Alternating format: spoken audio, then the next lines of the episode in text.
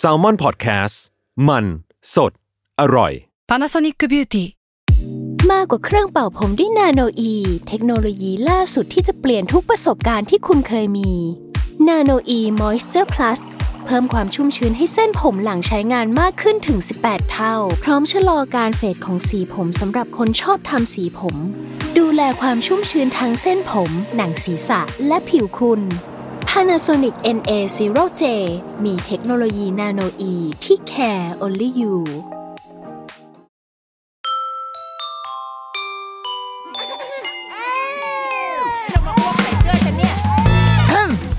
เดรุกี้มัมคุณแม่มือสมัครเลี้ยงกับนิดนก สวัสดีค่ะเดรุกี้มัมคุณแม่มือสมัครเลี้ยงกับนิดนกค่ะ ไม่น่าเชื่อว่า รายการของเราได้เดินมาถึง ยังไม่จบ ฉันยังไม่ไป ยังไม่ลาแต่ว่า คือพอพอจะอัดเทปเนี้ยก็มานึกว่าเฮ้ย มันเดินทางมาถึงจุดที่จะพูดเรื่องลูกจะเข้าประถมแล้วว่ะ เพราะว่ามันเคยมีเทปที่เราคุยเรื่องโรงเรียนเนาะแบบว่าลูกจะกำลังจะเข้าโรงเรียนใช่ไหมคะ ลูกเข้าเอ่อเตรียมอนุบาลอย่างเงี้ยตัดภาพมาอีกที เฮ้ย จะเข้าประถมหนึ่งแล้วว่ามันรวดเร็วนะคะ โตมาด้วยกันแท้ที่แท้ทรูแบบเราได้เจอคุณพ่อคุณแม่หลายคนที่แบบ มาเจอกันบางคนฟังรายการแล้วพอมาเจอกันแล้วเขาแบบโอ๊ยเนี่ยฟังรายการน้องอยู่ก็เลยแบบอยากให้น้องมาเรียนกับเมาส์มอยกัน ก็เลยรู้สึกว่าเออเราเติบโตกันขึ้นมาเยอะแล้ว แล้วก็นี่แหละคอนเทนต์ก็เลยต้องมาเพราะว่าพอลูกจะเข้าปหนึ่งก็เลยต้องมีคอนเทนต์ซะหน่อย EP นี้ก็เลยจะอุทิศให้กับการจะใช้คำว่าไงดี เหมือนแบบเป็น คัมภีร์เข้าปหนึ่งโอ้โห เหมือนเหมือนเป็นหนังสือเวลาเราไปร้านหนังสือมันจะชอบเขียนว่าคัมภีร์เตรียมเข้าปหนึ่งนี่แหละ นี่คือ The Rookie Mom EP นี้อะเกริ่นย้อนกลับเข้าไปก่อนว่า การเข้าปหนึ่งเนี่ย มันหลายคนอะ จะรู้สึกวิงเวียนปวดหัว ตอนที่จะเลือกโรงเรียนแรกให้ลูกถูกไหมตอนโรงเรียนแรกก็คือช่วงอนุบาลเนาะมันพิถีพิถันไปหมดอะเพราะว่ามันเพราะว่าด้วย ด้วยชุดความคิดความเชื่อที่มีมากมาย ถ้าเป็นสมัยเนี้ยทุกคนก็จะรู้สึกว่า อยากมองหาโรงเรียนที่เน้นเล่นนิดนึง ไม่เร่งเรียน ไม่กดดันเด็กด้วยการบ้านจำนวนมหาศาลจนเกินไป อันนี้ก็คือเป็นเป็นความเชื่อใหม่ ๆ ที่หลาย ๆ คนเทรนอะเทรนมันเริ่มมาทางนี้ เราก็เลยจะเริ่มได้เห็น โรงเรียนอนุบาลเล็กๆอ่าโรงเรียนแบบขนาดประมาณยี่สิบสามสิบคนอย่างเงี้ยเกิดขึ้นเยอะมากเยอะมากจริง ๆ นะ คือได้คุยกับ คุณพ่อคุณแม่หลายคนคือมองหาเลยว่า ถ้าลูกจะเข้าโรงเรียนอนุบาลอะ จะเอาแค่สเกลนี้เลย ในขณะเดียวกันโรงเรียนเดิมๆ โรงเรียนที่เราเคยรู้จักอะโรงเรียนที่มีชื่อเสียงที่เขารุ่นละเป็นร้อยสองร้อยคน ก็ยังได้รับความนิยมอยู่ คือหมายถึงว่า มันมีรูปแบบที่หลากหลายขึ้นในการเข้าโรงเรียนอนุบาลเนาะ มีสิ่งที่ concern มากมายเพราะว่ามันคือลูกวัยที่ยังเล็กมากยังช่วยเหลือตัวเองไม่ได้ เราต้องออกไปจากอ้อมอกเรา ดังนั้นเราก็จะสนใจแบบ ความสะอาดโรคภัยไข้เจ็บ ถ้าเกิดมีเด็กไม่สบายจะเป็นยังไงคือมันสิ่งที่เรา care มันจะเป็นเรื่อง เราคิดว่าเป็นเรื่องการกินอยู่หลับนอน ไอ้พวกเรื่องเชิงวิชาการภาษาน้องจะได้ไหมคะคุณครูอะไรอย่างเงี้ยมันมันจะเป็นอีกเรื่องหนึ่งอะแต่ว่าก่อนอื่นขอแบบกินอยู่หลับนอนก่อนโรงเรียนเป็นยังไงบ้าง แต่พอมาหาโรงเรียนประถมอะมันมันเป็นอีกโจทย์หนึ่งเหมือนกัน เพราะว่าลูกเราโตแล้ว คือเราไม่เคยจินตนาการว่าลูกเราตอนหกขวบมันจะเป็นยังไงเว้ยจนกระทั่งหกขวบจริงก็เลยแบบอ๋อมันเป็นอย่างนี้นี่เอง การหาโรงเรียนประถม แม้กระทั่งกับคนที่เดิมก็เคยแบบหาโรงเรียนแบบเน้นเล่นมาก่อนอะไรเงี้ยพอเข้าโรงเรียนประถมปุ๊บมันเหมือนสวิชมันเปลี่ยนอัตโนมัติเลย ก็คือเปลี่ยนมาเป็นว่าเราสามารถที่จะ เหมือนจริงจังกับเรื่องการเรียนได้มากขึ้นแล้ว เพราะอะไรเพราะว่าโดยหลักสากลทั่วไปแล้วอะค่ะ วัยเรียนจริงๆอะเนาะวัยเริ่มเข้าโรงเรียน ก็คือเริ่มต้นที่ประถมเนี่ยแหละประถมศึกษา ก็คือหกขวบเจ็ดขวบขึ้นไป ซึ่งมันมีเหตุผลทางวิทยาศาสตร์มารองรับด้วยเหมือนกัน ที่ว่า early years เนี่ยประถมอะประถมวัย เริ่มต้นตั้งแต่อยู่ในท้องแม่เนาะจะมาจบอยู่ที่ช่วงรอยต่อ เจ็ดถึงแปดขวบนี่คือนี่คือภาพในอุดมคติของช่วงปฐมวัย ภารกิจสำคัญของปฐมวัยคือการให้เด็กได้เป็นเด็ก ได้เติบโต สามารถดูแลตัวเองได้เป็นอย่างดี มีความพร้อมในการเข้าเรียน เพราะว่าพอเข้าพอเข้าวัยเริ่มเรียนปุ๊บอะค่ะวัยประถมปหนึ่งเนี่ยเจ็ดขวบขึ้นไปเนี่ย มันจะเริ่มเรียนสัพพะสัพพวิชา ศิลปะวิทยาการต่างๆ ของมนุษย์โลกอะนะเรียนการเขียนอ่าน เรียนคณิตศาสตร์วิทยาศาสตร์ มันจะเริ่มต้องต้องจริงจังกับการเรียนมากขึ้นแล้ว ดังนั้นช่วงปฐมวัยมันจะต้องเตรียมเด็กมาให้พร้อมที่สุดสำหรับวัยเรียน ซึ่งไอการเตรียมเด็กที่ว่าเนี่ยสำหรับเรานะ จากการศึกษาแบบแนวทางของหลาย ๆ ประเทศที่เรามักจะใช้เขาเป็นไอดอลในด้านการศึกษา วัยอนุบาลมันก็คือการเตรียมเด็กจริง ๆ เราสำหรับเราเราจะย่อยมันเขาเรียกอะไรวะไม่ใช่ย่อย เราจะตั้งเอ้ยเราจะเรียกมันว่าการเตรียมเด็กให้เป็นมนุษย์น่ะ คือเป็นมนุษย์หมายถึงว่า มึงเดินให้ตรงก่อนคือแบบเดินให้ตรง วิ่งให้ได้อึฉี่อั้นให้เป็นแปรงฟันให้เป็นกินข้าวให้ได้คือ คือให้มันสามารถเป็นมนุษย์น่ะ เป็นคนที่แบบใช้ชีวิตได้ได้อย่างเป็นเป็นระบบระเบียบอะ คือไม่ใช่แบบเป็นคนป่าเดินออกมายังแบบว่าเหมือนเมาคลีอย่างเงี้ยเดินมาแล้วแบบโหนบ้างปีนบ้างอะแต่ว่าควบคุมตัวเองได้ มีความสามารถในการที่จะควบคุมตัวเองให้แบบนั่งเรียน เพราะการเรียนมันอาศัยสมาธิเนาะมันต้องนั่งอ่าจดนู่นจดนี่ มีกล้ามเนื้อมือและกล้ามเนื้อมัดใหญ่ที่แข็งแรงมากเพียงพอ เพราะว่าพอเข้าสู่วัยเรียนปุ๊บอ่าต้องเขียนละต้องเริ่มเขียนเริ่มคัด ต้องแบบอ่าใช้ร่างกายวิ่งไปนู่นไปนี่ เริ่มเล่นกีฬาที่มันเป็นกีฬาที่มันมีอาศัยกติกาจริงๆอะพอเราเข้าโรงเรียนประถมใช่ไหมคะเราเริ่มเรียนแชร์บอลเรียนอะไรอย่างเงี้ยต่อให้ไม่ใช่กีฬาเรียกแค่เล่นชักเยอมันก็มีกติกาแล้วมันต้องอาศัยร่างกายที่แข็งแรงมากขึ้น ดังนั้นโรงเรียนอนุบาลอะ มันจะต้องเตรียมสิ่งนี้เอาไว้ให้โรงเรียนประถม นี่คือภารกิจหลัก เตรียมให้เขามีความสามารถในการควบคุมจัดการอารมณ์ตัวเองให้ได้ เพราะว่าพอเข้าวัยประถมปุ๊บ มันจะพัฒนาการของมนุษย์ มันจะ move ไปสู่การทำงานเป็นทีม move ไปสู่การมีสังคมการมีเพื่อน ดังนั้นในวัยอนุบาลเขาต้องเขาต้องมีตัวตนที่แข็งแรงมากเพียงพอ ก่อนที่วัยประถมเขาจะเอาตัวตนของเขาอะไปชนเข้ากับตัวตนของคนอื่น แล้วก็สร้างออกมาเป็นแบบการทำงานกลุ่มการดิสคัสการคุยให้เหตุผลซึ่งกันและกันเลยนี่คืออีกภารกิจหนึ่งเขาเข้าสังคมได้ไหม เขาเป็นเพื่อนที่ดีหรือเปล่า เขาเล่นกับคนอื่น โดยที่แบบ มีกติกาที่แน่วแน่เออรู้ยอมรับกติกาได้อะไรเงี้ยคือเหล่านี้ทั้งหมดอะคือสิ่งที่โรงเรียนอนุบาลจะต้องเตรียม แต่ว่าซึ่งในหลาย ๆ ประเทศก็เป็นแบบนั้นจริง ๆ โรงเรียนอนุบาลก็คือเกิดมาหลัก ๆ เลยนะ เราคิดว่าเกิดมาเพื่อให้พ่อแม่เอามาฝากเลี้ยง เพราะว่าพ่อแม่ต้องไปทำงาน ก็คือเอาลูกมาเลี้ยงแล้วก็อ่าโรงเรียนอนุบาลก็เตรียมให้ เช็ดอึเช็ดชีสกินคงกินข้าวอะไรให้เรียบร้อยอะแล้วก็ที่เหลือก็คือเป็นภารกิจ เหล่านี้แหละที่ว่าไปทั้งหมด แล้วค่อยไปเริ่มเรียน สิ่งที่จำเป็นต่อการศึกษาในระดับสูงต่อไปในชั้นประถมหนึ่งที่ที่เรากำลังจะเข้าไปเนี่ยค่ะ แต่ทีเนี้ยไอโรงเรียนในบ้านเราเนี่ย ก็ด้วยความที่มันใช้คำว่าเตรียมความพร้อมอะเนาะแล้วพอเราคิดว่าเออมันเด็กมันต้องพร้อมอะไรบ้างวะปหนึ่งอ๋อปหนึ่งต้องเรียนเริ่มเรียนแล้วไง เริ่มแบบต้องอ่านหนังส่งหนังสืออ้าวงั้นเราก็ต้องเตรียมให้มันอ่านให้ได้ ด้วยการแบบ ย้อนย้อนกลับไปที่อนุบาลงั้นเด็กอนุบาลก็ต้องแบบ เริ่มได้บ้างแล้ว เพื่อให้เด็กประถมเขาแบบว่าทำงานกันต่อไปได้ ก็เลยมีการอะใส่นะชุดการเรียนอ่านเขียนเรียนคณิตศาสตร์อะไรเงี้ยเข้าไปในในชั้นอนุบาล ทีนี้พอใส่เข้ามาเราคิดว่ามันเริ่มใส่เข้ามาเยอะ เยอะขึ้นเยอะขึ้นไปเรื่อยๆเว้ยคือช่วงเนี้ยเราอะสนใจหนังสือพวกหัดอ่านหนังสือหัดเรียนหัดเรียนเขียนอ่านนะคะหนังสือภาษาไทยเบื้องต้นอะ หนึ่งวันโอวันอะอารมณ์แบบว่า ถ้าจะสอนฝรั่งที่มันจะมารู้ภาษาไทยเนี่ย ควรจะสอนยังไงใช้วิธีแบบไหน คือเราเราเองกำลังศึกษาอยู่ เพราะว่า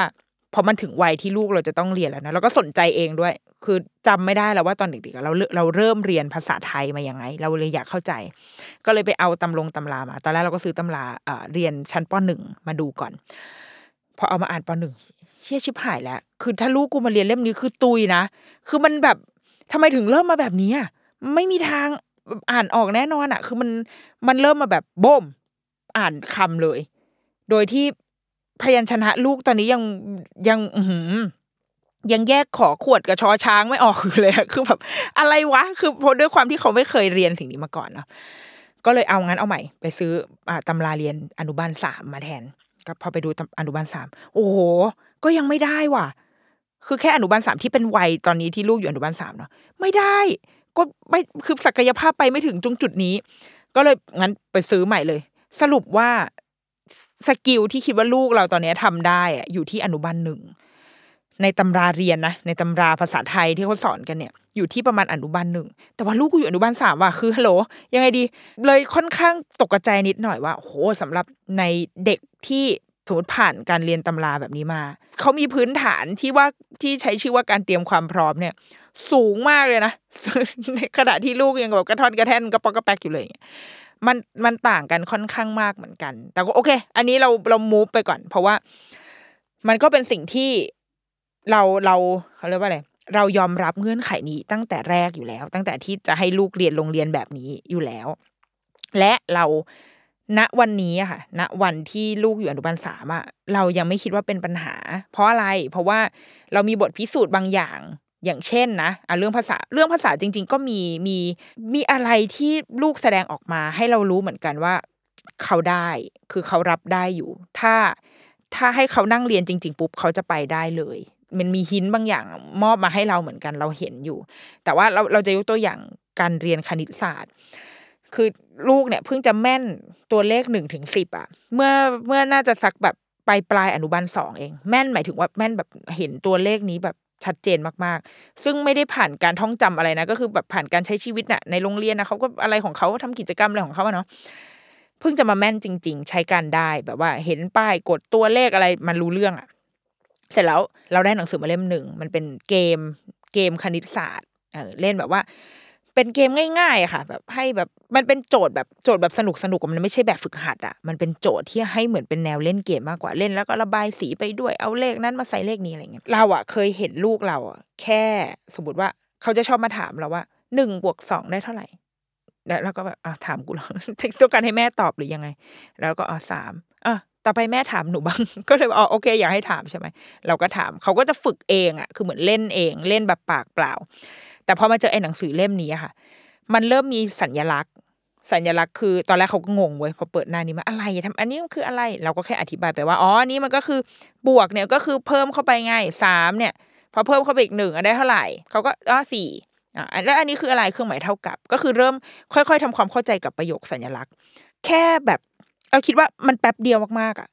เขาทำได้ต่อแบบไปเป็นแบบห้าหน้าสิบหน้าสิบบท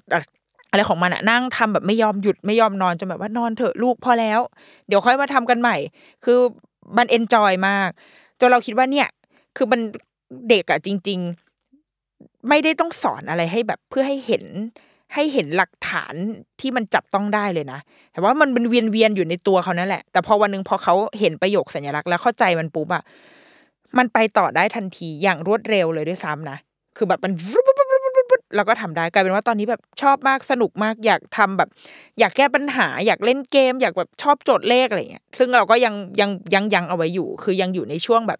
เป็นกองเซนเซอร์ชิปประมาณหนึ่งว่า โอเคเราเราจะให้อยู่ในระดับไหน เราก็ยังอยากให้เขาได้ enjoy กับการ ใช้ sense ของเขานำทางอยู่เนาะยังไม่อยากเอาพวกแบบฝึกหัดหรืออะไรเข้ามามาก ๆอะ่ะ ความคิดเราอาจจะเป็นแบบ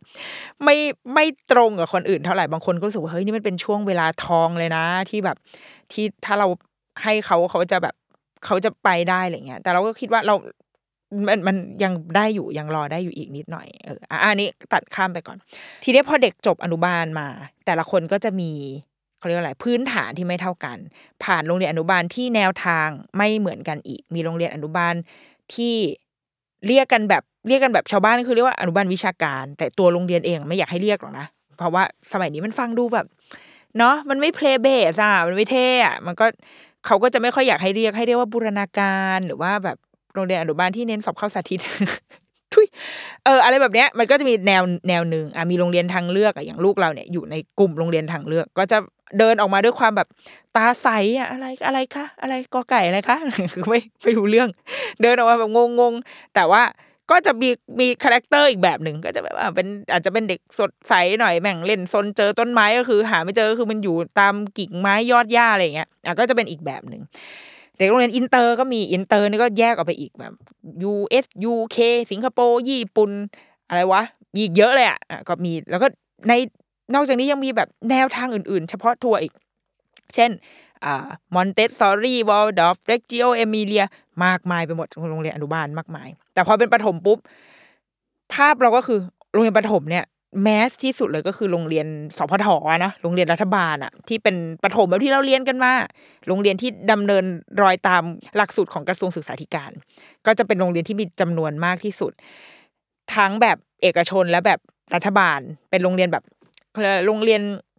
มาตรฐานนะเราจะใช้คำว่าโรงเรียนมาตรฐานแบบที่เราโตมา เราก็โตมากับโรงเรียนแบบนั้น เราอยู่โรงเรียนเอกชนปกติ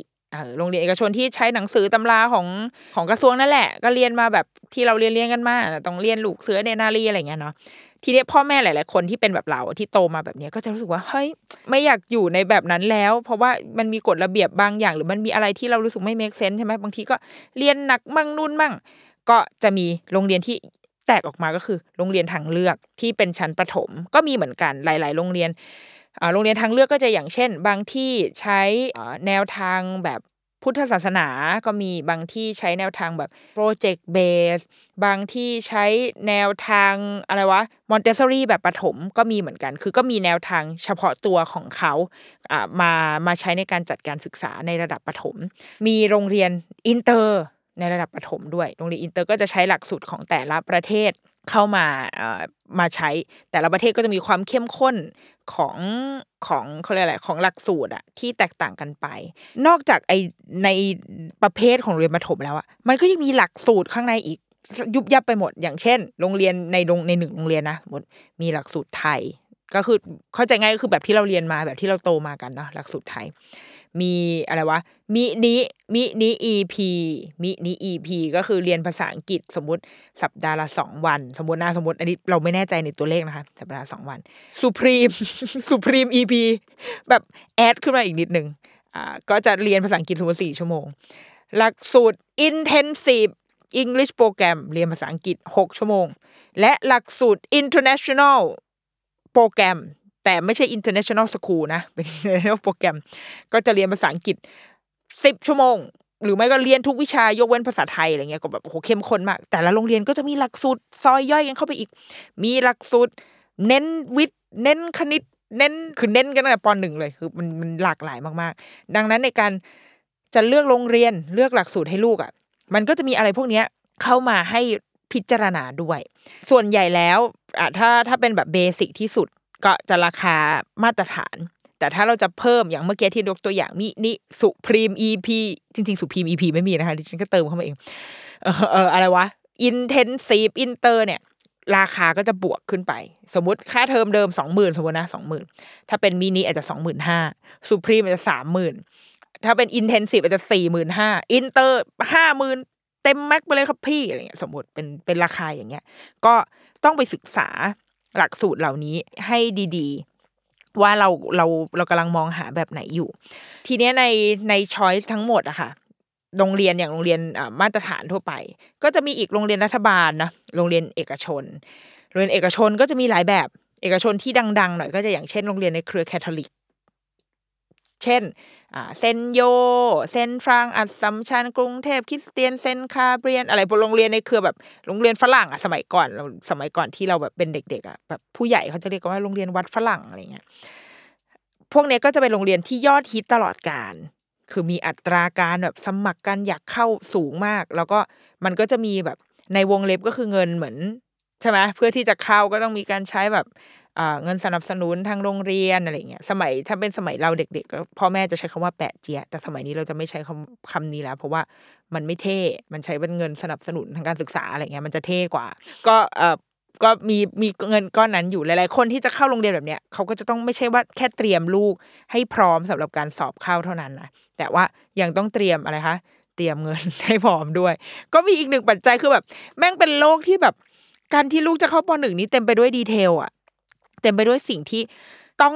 ต้องรู้อะ คือโอ้โหเรื่องนี้โอ้มีอันนี้ด้วยเหรอโอ้ที่นี่เขาต้องเอาแบบนี้เหรออะไรอย่างเงี้ยคือมันหลากหลายมาก ๆ ทีเนี้ยไอไอการเราเรากำลังจะพูดถึงคนทั่วไปก่อนนะเอาแบบคนระดับทั่วไป หมายถึงว่าหลาย ๆ คนอะไม่ต้องซีเรียสเพราะว่าเข้าลงเข้าโรงเรียนที่มีตั้งแต่อนุบาลยันยันมหกไปแล้ว ซึ่งก็ถือว่าดี แต่บางคนก็คือหาทำนะ ก็คือไม่เอาไม่อยู่ต่อบางบางคนก็รู้สึกว่า พอลูกจบอนุบาลสามแล้วอาจจะแนวทางโรงเรียนอาจจะไม่ใช่เป็นแนวเดียวกับเรา หรือว่าต้องการมองหาทางที่มันตรงกว่า ก็อาจจะออกก็มีเนาะแต่ว่าเราจะพูดเนี่ยในในวงใหญ่ ๆ ว่าสำหรับคนทั่วผู้คนชาวบ้านเนี่ยชาวบ้านหนึ่งอย่างเราที่จะเข้าปหนึ่งเนี่ยเราจะเราจะต้องยังไงบ้าง ก่อนอื่นเลยก็คือมันจะมีเรื่องเรื่องเกณฑ์อายุเนาะเรื่องเกณฑ์อายุ โดยมาตรฐานแล้วอะค่ะโดยส่วนใหญ่ของโรงเรียนทั่วไปเนี่ยเขาจะ ตัดกันอยู่ที่ช่วงเดือนพฤษภาคม วันที่เนี่ยแล้วแต่บางที่ก็สิบหกมั่งสิบเจ็ดมั่งมันคือมันทำไมวะทำไมมันต้องยาก บางทีก็สามสิบมั่งถ้าเป็นโรงเรียนรัฐนะคะ ถ้าเป็นโรงเรียนรัฐส่วนใหญ่มันจะ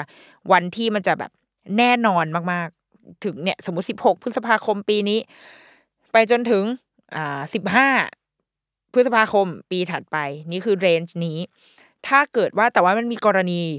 เช่น ถ้าอยากให้ลูกอะเข้าก่อน สมมติเขาตัดเกณฑ์ที่วันที่อ่าสิบห้าพฤษภา แต่ลูกเราอะเกิดยี่สิบพฤษภา แล้วอยากให้เข้าเรียนปีนี้เลยอย่างเงี้ยมันเข้าได้เว้ย แต่ว่าเราจะต้องจ่ายเงินเพิ่ม เพราะว่าเด็กเนี่ยจะไม่ได้รับเงินอุดหนุนจากกระทรวง อันเนี้ยไม่ค่อยเข้าใจเท่าไหร่ ถ้าเกิดใคร ถ้าเกิดใครแบบเข้าใจก็คือมาคอมเมนต์ได้นะคะ แต่เอาเป็นว่ามันมันมีอยู่ มันมีไอ้เรื่องไอ้เงินอุดหนุนอะไรเนี่ย ที่ทำให้ถ้าเกิดเด็กไม่ตรงเกณฑ์อะก็คือจะต้องจ่ายซึ่งมันเข้าใจว่าไม่ได้แพงมากนะเป็นหลักพันสองพันนะคะแต่ถ้าไม่อยากจ่ายอะไรเลยก็คือ เข้าให้มันตรงเกณฑ์ไปก็จบ มีเรื่องวัยอายุที่จะต้องเอ่อเลือกเข้า แล้วก็แต่ถ้าเป็นผู้เรียนสาธิตอะโรงเรียนสาธิตเอ๋อเมื่อกี้ลืมพูดโรงเรียนสาธิตเนาะโรงเรียนสาธิตก็เป็นอีกหนึ่งแนวเหมือนกัน เป็นอีกหนึ่งกลุ่มโรงเรียนที่พ่อแม่ ให้ความสนใจจริง ๆ เราก็สนใจทำไมเราถึงสนใจสาธิตคือมีช่วงหนึ่งเคยหาข้อมูลเรื่องโรงเรียนสาธิตแล้วคือเราชอบในแง่ที่ว่า ด้วยความที่มันเป็นโรงเรียนที่ทำงานใกล้ชิดคือมันเป็นมันเป็นแลบอะมันเป็นแลบทดลองของคณะครุศาสตร์ คณะศึกษาศาสตร์ของสถาบันการศึกษาอ่าของสถาบันอุดมศึกษาในในประเทศเราอะนะคะ ดังนั้นมันเป็นพื้นที่ทดลองอะถ้ามันมีนวัตกรรมการศึกษาหรือมีแนวคิดอะไรที่แบบเฮ้ยมันเจ๋งมันน่าจะเอามาลองเนี่ย โรงเรียนสาธิตมันคือพื้นที่นั้นอะมันคือที่ที่คุณครูรุ่นใหม่ไฟแรงบางทีอาจจะอยากทดลองสิ่งนี้ นี่คือภาพแบบคนนอกนะ ideal นะเราไม่รู้ว่าข้างในจริง ๆ เป็นยังไง แต่ว่า เราชอบ energy ที่มันน่าจะต้องเป็นโรงเรียนที่มีพลวัตมากแน่ๆหมายถึงว่ามันพร้อมที่จะเปิดรับ พร้อมที่จะปรับเปลี่ยน พร้อมที่จะทำงานวิจัยอะพอพอมันมีคุณครูที่แบบเฮ้ยเราทำงานวิจัยเรื่องนี้ดีกว่าว่า สมมติเราใช้วิธีการฝึกอ่านเขียนแบบนี้กับเด็ก มัน work ไหม ถ้ามันได้ผลดีขึ้นเออโอเค โรงเรียนเราจะได้ปรับใช้ คือมันมันพร้อมจะปรับเปลี่ยนอะ มันคือข้อดีของโรงเรียนสาธิตในในความคิดของเรานะ แล้วก็เชื่อว่าทำให้พ่อแม่หลาย ๆ คนอะ ชอบโรงเรียนสาธิตด้วย ยังไม่รวมว่าหลายคนก็บอกไปเรียนสาธิตแบบสังคมดี เป็นลูกอาจงอาจารย์อะไรอะอันนั้นก็ก็เป็นเหตุผลอื่น ๆ แต่สำหรับเรานะ เราอะเราสนใจในข้อนี้มากกว่า ว่ามันมีพื้นเป็นพื้นที่ทดลอง ซึ่งหลาย ๆ โรงเรียนที่ไม่ใช่โรงเรียนสาธิต โรงเรียนสาธิตมันจะ under เอ่อ under เขาเรียกอะไรสมัยก่อนแต่ก่อนเขาเรียกทบวงมหาวิทยาลัยใช่ไหมคะสมัยนี้มันคืออว.ปะใช่ปะกระทรวง คือมันจะ under ไม่ใช่กระทรวงศึกษา มัน under คนละอันนะแต่ว่าเราเข้าใจว่าในสมัยเนี้ย หลาย ๆ โรงเรียนโรงเรียนเอกชนหลาย ๆ ที่โรงเรียนทางเลือกหลาย ๆ แห่งอะค่ะ ใช้กระบวนการแบบโรงเรียนสาธิตนี่แหละก็คือเป็นโรงเรียนเป็นพื้นที่ทดลองเป็นพื้นที่ของการเรียนรู้ร่วมกันของคุณครูและเด็กและมีแบบ หรือว่าถ้าคุณครูมีไปเจอนวัตกรรมทางการศึกษาอะไรบางอย่างมา สามารถเอามาใช้ในในโรงเรียนได้ ก็คือเป็นโรงเรียนที่ยืดหยุ่น เป็นโรงเรียนที่ค่อนข้างแอคทีฟเป็นโรงเรียนที่ปรับเปลี่ยนรูปแบบ มีพื้นที่ให้คุณครูและเด็กได้ทดลองได้อย่างเงี้ยหลาย ๆ ที่ทำแล้ว ดังนั้นจริง ๆ มันไม่ได้จำเป็นจะต้องเป็นสาธิตเท่านั้น ถ้าเราถ้าเราเอาเหตุผลนี้เป็นหลักนะ แต่ว่าถ้ามันมีเหตุผลเรื่องว่าสังคมลูกอาจารย์อะไรเงี้ยอันนั้นอันนั้นก็ห้ามไม่ได้ เพราะว่าที่อื่นมันอาจจะไม่มีไงคือลูกอาจารย์อาจจะอยู่ที่โรงเรียนสาธิตก็เป็นไปได้เหมือนกันอะตัดภาพมา ถ้าเป็นโรงเรียนสาธิตบางที่เกณฑ์อายุก็จะไม่เหมือน บางที่เขาก็จะรับที่แบบ เดือนอะไรวะ สิงหามั่ง กันยามั่งคือเกณฑ์อายุเนี่ยต้องไปศึกษาแต่ละที่ให้ดี แล้วถ้าเป็นไปได้นะคะ ดูตั้งแต่ลูกยังเล็กเลย คือแบบคือเหมือนศึกษาเอาไว้ก่อน เพราะว่าจริง ๆ ตั้งแต่เข้าอนุบาลด้วยซ้ำเพราะหลาย ๆ คนอะ เคยมาทักมาถามเราว่าเอออยากให้ลูกเรียนที่นี่จะแบบมันต้องยังไงดีปรากฏว่ามันเลยเวลาไปแล้ว เพราะว่าหลาย ๆ โรงเรียนบางทีเขารับก่อนล่วงหน้าหนึ่งปี แล้ว พอเรามารู้ตอนที่แบบลูกใกล้ๆจะเข้าโรงเรียนแล้วแบบอ้าวเฮ้ยชิบหายเขาปิดรับสมัครไปแล้ว หรือว่าลูกอายุเกินไปแล้ว หรือว่าไอ้จริง ๆ ลูกอายุจะเข้าปีหน้า แต่ว่าโรงเรียนอะเขามีเด็กเข้าครบหมดแล้วเขาทำกระบวนการคัดเลือกไปเสร็จหมดแล้ว อะไรพวกนี้จริง ๆ เราทำความรู้จักเอาไว้ก่อนได้ เพื่อที่เราจะได้แบบไม่มาเสียดายทีหลังอะคือถ้าสมมติเราอยากเข้าโรงเรียนนี้ว่าอ้าวโอ้เข้าไม่ทันอะไรเงี้ยมันก็จะใช่ไหมมันก็จะแค่เข้าไปอ่านกับระเบียบการเองอะก็อ่านไปเรื่อยๆอะเข้าไปดูนู่นนี่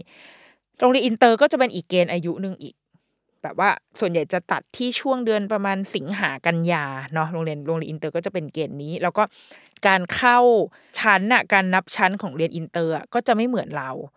ดังนั้นต้องเทียบวัยเทียบอะไรให้ดีด้วยคือดีที่สุดก็คือปรึกษาโรงเรียนเคยไปดูโรงเรียนอินเตอร์หลาย ๆ ที่ แล้วก็ด้วยความที่ลูกเราเรียนโรงเรียนไทยมาค่ะ เรียนโรงเรียนไทย แล้วก็ดันเป็นโรงเรียนไทยที่ไม่มีความรู้อะไรเลยด้วย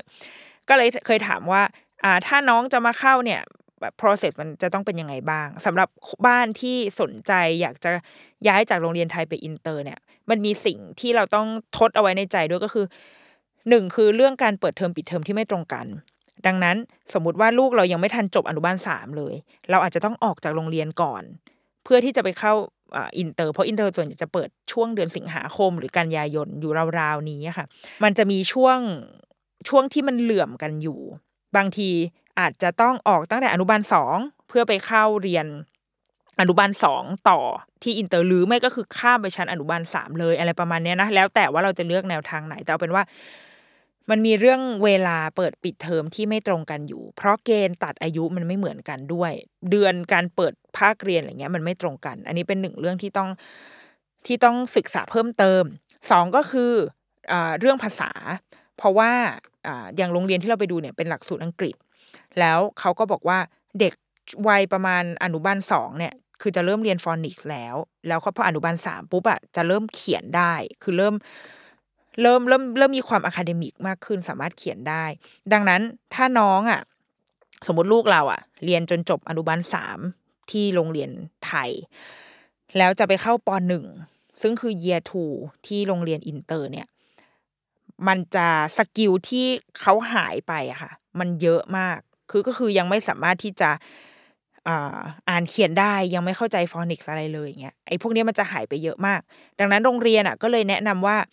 ต้องออกก่อนอนุบาลสามเพื่อมาเข้าอ่าไม่ไม่ไม่ year one ก็คืออนุบาลสามที่ที่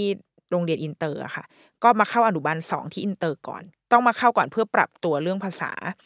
อันนี้คือหนึ่งหนึ่งอัน หรือถ้าคุณแม่ยืนยันว่าแบบจะเรียนให้จบที่เดิมต้องเรียนให้จบก่อน สมมติมาเข้ามาเข้าปหนึ่งที่โรงเรียนอินเตอร์ อาจจะต้องมีการทำ assessment บางอย่างคือดูพื้นฐาน ถ้าพื้นฐานเอ้ยภาษาอังกฤษไม่ได้ต้องการความช่วยเหลือ มันก็จะมีโปรแกรม support สำหรับเด็กที่ต้องการความช่วยเหลือทางภาษาอังกฤษ คือแบบเป็น intensive อะบางมันแล้วแต่แต่ละที่นะบางที่เขาเรียกอะไรนะ EAL อะไรอย่างเงี้ยซึ่งอันนี้มีค่าใช้จ่ายเป็นรายเทอม ถ้าคุณครูประเมินแล้วว่าต้อง EAL ก็คือจ่ายไปเทอมนะสมมติเทอมละเจ็ดหมื่นสมมตินะ ก็จ่ายไปเรื่อยๆ จนกว่าจะจะได้รับการประเมินว่า โอเคไม่ต้องจ่ายแล้ว คือผ่านและสามารถเรียนร่วมกับเพื่อนได้แล้ว ก็ก็หยุดโปรแกรมนี้ไป ก็มีตรงนี้เหมือนกัน แต่เราเคยถามหลาย ๆ ที่ค่ะบางที่ก็จริง ๆเขามีไอ้ค่าใช้จ่ายตรงนี้อยู่ แต่คุณครูบอกว่าสุดท้ายแล้วก็ไม่ต้องเข้าหรอกแบบว่าก็มาปรับตัวเอาอะก็คือมามามาอาจจะสครัลเกิลนิดนึง แต่ว่าสุดท้ายเด็ก ๆ ทุกคนก็จะผ่านไปได้ ดังนั้นสำหรับคนที่จะย้ายจากไทยไปอินเตอร์เนี่ย มันก็จะมีเรื่องนี้ด้วย ที่ทำให้เราต้องวางแผนเรื่องเวลาให้ดีๆ และบางทีอาจจะมีค่าใช้จ่ายอย่างที่ว่าเนี่ยค่ะ เรื่องภาษาการปรับตัวต่างๆ เข้ามาเกี่ยวข้องด้วย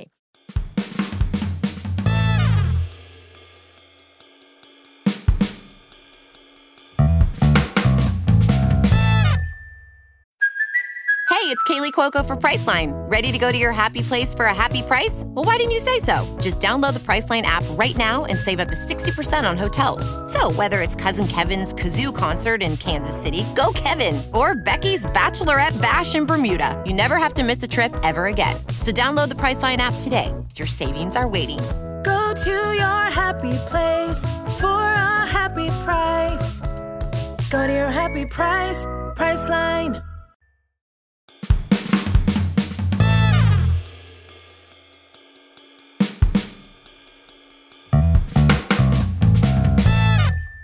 แต่ไอการย้ายจากโรงเรียนไทยไปโรงเรียนไทยด้วยกันเนี่ย ก็ไม่ไม่ใช่ว่าราบรื่น เพราะอย่างที่บอกว่าเด็กๆมีพื้นฐานที่แตกต่างกันไป โรงเรียนประถมหนึ่งส่วนใหญ่เนี่ย จะเริ่มต้นด้วยการแบบคือมาด้วยด้วยความเชื่อว่าเด็กๆ ทุกคนพร้อมแหละ คือพร้อมที่จะแบบอ่านเขียนรู้จักกอไก่ขอไข่กันมาจากอนุบาลแล้ว บางที่ก็คือเริ่มต้นค่อนข้างจะค่อนข้างจะจริงจังเลยเหมือนไอเหมือนที่เราเมื่อกี้เล่าเรื่องตำราปหนึ่งอะที่พอเปิดมาแล้วแบบ เฮ้ย what's up คือมันไม่ไม่ได้อะแต่เราก็เชื่อว่าเด็กอนุบาลสามบางโรงเรียนอะถ้ามาเปิดตำราเนี้ย ก็คือแบบขี้หมูขี้หมาเลยนะ คือเขาเบื่อเลยนะ คือถ้าเราเขาเห็นตำราเล่มนี้แล้วเขาคงแบบอะไร เอาอะไรมาให้เรียนเนี่ย เพราะว่าเขาเรียนไปหมดแล้ว ตอนที่เขาเขาเล็กกว่านี้ค่ะ ดังนั้นเด็กมันไม่เท่ากันในระดับนั้นเลยนะ นี่แค่ในภาษาไทยของเราเองนะ ดังนั้นหลาย ๆ โรงเรียนก็เลยใช้วิธีการคัดเลือกเข้า ผ่านการสอบเพื่อเป็นการประเมินว่าเด็กอะสามารถมาเริ่มเรียนได้เลยหรือเปล่า การสอบหลาย ๆ ที่ก็จะแตกต่างกันไป บางที่สมัยก่อนเนี่ยมันเป็นการสอบจริง ๆ ตอนเราอยู่ เรายังจำได้อยู่เลยว่าตอนเราเป็นเด็กอนุบาลเราก็ไปสอบ ต้องไปสอบเข้าโรงเรียนก็คือนั่งสอบเลยมีการแจกกระดาษ คือเราอะจำไม่ได้ว่าว่าอ่านเองหรือว่ามีคุณครูอ่านข้อสอบให้นะ เพราะว่าเราเราฟังจากคุณแม่ๆที่เขาพาลูกไปสอบเข้าปหนึ่งอะ เขาบอกว่าบางที่จะมีคุณครูอ่านโจทย์ให้ฟัง แต่เราจำได้ว่าตอนนั้นอะเราอ่านได้แล้ว คืออ่านอ่านคำประโยคคำสั่งอะไรอย่างเงี้ย ก็คือทำข้อสอบด้วยตัวเองได้เลยอะโอ้เก่งอะไรขนาดนั้นวะนั่นคือแบบกูถูกเร่งเรียนมาอย่างหนักเหมือนกันแต่เด็กรุ่นเรามันเป็นแบบนี้เนาะเด็กรุ่นเราคือเด็กแบบ อัจฉริยะอะคือทุกอย่างมันจะต้องเร็วไปหมดเออแต่ว่าเข้าใจว่าในในรุ่นใหม่ๆเนี่ยค่ะจะมีคุณครูอ่านโจทย์ให้ฟัง แล้วก็ให้เด็กๆแบบทำข้อสอบ อันนี้ก็จะเป็นแบบแบบค่อนข้าง traditional นิดนึงที่ที่เป็นการสอบ หลังๆ มาเริ่มเห็นวิธีการที่แบบครีเอทีฟมากขึ้น เพราะอะไรเพราะว่ามันมีพระราชบัญญัติปฐมวัยออกมา แล้วมันมีกฎข้อหนึ่งที่บอกว่าในการคัดเลือกเด็กเข้าปหนึ่งเนี่ยให้ใช้วิธีการที่ไม่ส่งผลเสียต่อต่อเด็ก ซึ่งก็ในวงเล็บก็คือหมายถึงการสอบนั่นแหละ เพราะว่าการสอบมันหมายถึงว่าเด็กจะต้องไปติวไปเรียนไปอะไรมันสร้างความเครียดให้เกิดขึ้นในในวัยของเขา โดยที่ยังไม่จำเป็น ดังนั้นมันดูเหมือนว่ามันมีกฎหมายที่ออกมาแล้วว่าไม่ให้สอบ แต่ก็ยังมีการสอบเกิดขึ้นอยู่ อันนี้เราไม่รู้แล้วว่า ว่ามันต้องไปตีความกันหรือเปล่าหรือยังไงนะ แต่ว่าอะเรายอมรับไปก่อนว่าไม่มีการสอบเกิดขึ้น แต่หลาย ๆ โรงเรียนก็ใช้วิธีการที่ ครีเอทีฟกว่านั้น เราเห็นอย่างเรียนกรุงเทพคริสเตียนเนี่ยเขาให้ส่งคลิปใช่ไหมคะส่งคลิปแนะนำตัว แล้วก็ว่าความสามารถของตัวเองเป็นเด็กที่ชอบทำอะไรสนใจอะไรอะไรเงี้ยส่งให้พ่อแม่ส่งคลิปมา แล้วก็มีการสอบสัมภาษณ์ แล้วก็ประกาศผล ซึ่ง เออ มันก็เป็นวิธีการที่พ่อแม่หลายคนรู้สึกว่าดี คือไม่ต้องไม่ต้องไม่ต้องสอบไม่ต้องเตรียมอะไรอะก็คือแค่ว่า อ่าถ่ายค้งถ่ายคลิป ทีนี้ก็เริ่มมีการจ้างจ้างตากงตากล้องทำโปรดักชันใหญ่โตเห็นโรงเรียนอะต้องเขียนว่าคุณภาพคลิปไม่มีผลต่อการประเมินเข้านักเรียนคือคิดว่าคุณครูคงเริ่มเห็นแล้วว่าเฮ้ยใช้วิธีนี้มาหลายปี production ใหญ่ขึ้นเรื่อยๆ อีกนิดนึงคือจะเป็นกองหนังพี่เจยไปแล้วอะคือคงแบบใหญ่โตมากเกินไปแล้วคืออะคุณแม่เอามือถือนี่แหละค่ะถ่ายให้มันจบๆไปเอาว่า ให้เห็นหน้าเด็กเห็นเสียงเห็นความคิดของเด็กก็คือน่าจะเพียงพอแล้ว แต่แบบความพ่อแม่เนอะเราเข้าใจ กลัวไม่ได้ไงต้องเอาให้ปังเอาไว้ก่อนอะก็อันนี้ก็เป็นอีกหนึ่งวิธีการครีเอทีฟหรือบางที่ก็คือใช้วิธีการจับฉลากไปเลยจบๆซึ่งอันเนี้ยกล้าหาญมากอย่างเช่น สาธิตเกษตร สาธิตเกษตรเนี่ยแต่ก่อนเป็นโรงเรียนที่แบบทุกคนจะต้องแบบ มุ่งหมายต้องไปสอบเข้าอะ เพราะว่ามันใช่ไหมมันใคร ๆก็อยากเรียนสาธิตเกษตร แต่ว่าตอนนี้สาธิตเกษตร จากไอ้กฎหมายนี้แหละเขาก็เลยใช้วิธีการจับฉลากเข้าแทน สาธิตประสานมิตรด้วยเหมือนกัน ที่ใช้วิธีการนี้เหมือนเพื่อที่จะตอบรับกับกฎหมายที่ที่มันออกมา มันก็แฟร์ดี หรืออย่างเช่นโรงมันมีโรงเรียนอ่าเป็นโรงเรียนเอกชนเนาะชื่อโรงเรียนอมาตยกุล ก็เป็นโรงเรียนทางเลือกสายอ่ามนุษยนิยม ถ้าเราจำไม่ผิดนะโรงเรียนอมาตย อมาตยกุลก็เป็นโรงเรียนที่ใช้วิธีการจับฉลากคัดเลือกเด็กเข้าโรงเรียนเหมือนกัน ก็เป็นอีกหนึ่งแนวทางที่ไม่ทำให้เราไม่ต้องไปยุ่งกับเด็ก ส่วนใหญ่จะเป็นพ่อแม่ที่อะไรไปมู เป็นภาระพ่อแม่แทนอะไปมงไปมูอะไรกันไปเพื่อว่าให้จับฉลากว่าชื่อชั้นชื่อชั้นอย่างเงี้ยนะคะ ก็ก็ได้คือแล้วแต่ว่าใครจะเลือกใช้วิธีการแบบไหน ทีเนี้ยอย่างจะแชร์ ของเรา คืออย่างเราลูกเราอย่างที่บอกเนาะเข้าโรงเรียนที่ไม่ได้ความรู้อะไรเดินตาใสตาลอยออกมาอย่างเงี้ยเราก็ยังอยากยังอยากไปในเส้นทางเดิมอยู่คือก่อนก่อนหน้าเนี้ยไปดูโรงเรียนมาเยอะมากในในหลายแนวทางมาก ๆ เพื่ออะไรไม่ได้เพื่อจะเข้าเขาหรอกนะ แต่ว่าอยากเข้าใจ อยากรู้ว่า โอเคที่อื่นๆ choice อื่นๆน่ะเขาเขาเป็นยังไงบ้าง เป็นอย่างที่เราคิดไหม บางที่ก็คือไปดูว่าดีอย่างที่แบบ อย่างที่เขาบอกกันจริง ๆ หรือเปล่า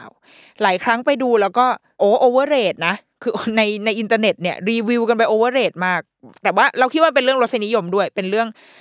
ความถูกจริตด้วยอะบางที่เราไปก็ก็ไม่ได้ขนาดนั้น หลาย ๆ ที่ไปแล้วเซอร์ไพรส์ว่า โอ้ดีจังน่าสนใจมากก็มี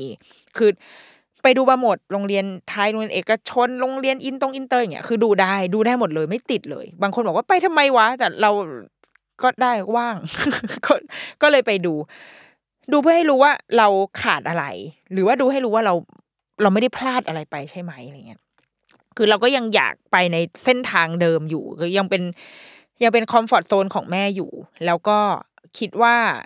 จะทำงานร่วมกันได้อะยังยังอยากแบบมีส่วนร่วมกันในการศึกษาทำงานร่วมกับโรงเรียนอะไรอย่างเงี้ยอยู่ค่ะ ก็ก็เลยยังเลือกโรงเรียนประถมที่เป็นแนวทางเดียวกับโรงเรียนอนุบาลลูกอะ ไปด้วยกันอยู่ เพิ่งผ่านการกระบวนการคัดเลือกมาเมื่อไม่นานมานี้นี่ยังไม่ประกาศผลนะ นี่คือฉันเอาฉันก็เลยไม่สามารถแบบพูดชื่อโรงเรียนได้เดี๋ยวเดี๋ยวเขาหาว่าเอามาเผา แต่ว่าอยากแชร์แล้วกันว่า เรารู้สึกว่ามันเป็นการเข้าปหนึ่งที่ไม่เด็ดไม่เหน็ดเหนื่อยอะไรอะ เออ เพราะว่าหนึ่งก็คือมันไม่มีการสอบ พอมันไม่มีการสอบปุ๊บอะเรารู้เลยว่าเราไม่ต้องเตรียมอะไรลูกเราอะ เพราะว่าสิ่งที่โรงเรียนอยากจะเห็นก็คือเห็นลูกเราเป็นลูกเราเนี่ยแหละ คือเห็นเขาเป็นเขา ไอกระบวนการของที่โรงเรียนเนี้ยค่ะ จะมีว่าโอเคอะซื้อใบสมัคร ซึ่งในใบสมัครเนี่ย ก็จะมี part ที่เป็น part ที่ทุกคนก็ต้องกรอกอะ่ะ เกิดที่ไหนบ้านอยู่ไหนเกิดเลือดกรุ๊ปอะไรก็ถามถามถามไปใช่ไหมแต่ว่ามันจะมีอีก part หนึ่งเป็น part ที่เหมือนสอบถามทัศนคติ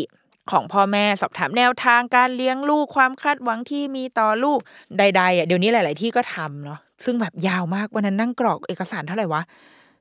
ยี่สิบสามสิบหน้าปะสามสิบห้าหน้าปะคือนั่งกรอกจนแบบจนแบบเหนื่อยและท้ออะยังดีว่าแบบ Google มันเซฟเอาไว้ให้ตลอดนะ ถ้ามันไม่เซฟนี่ก็คือตุยเหมือนกันนะคะร้องไห้ ก็กรอกไป แนวทางการคิดยังไงคิดเรื่องนี้คิดเห็นยังไงสอบถามหน่อยเนี่ยก็ก็ก็ก็ก็ก็เป็นงานแม่ คือเป็นเป็นงานแม่ลูกไม่รู้ลูกนอน ลูกนอนอยู่ลูกเล่นอยู่ลูกไปนั่งพับกระดาษนั่งเล่นอยู่เป็นแม่ล้วนๆเลย พอส่งเอกสารทุกอย่างเสร็จ ก็จะมีขั้นตอนของการประเมิน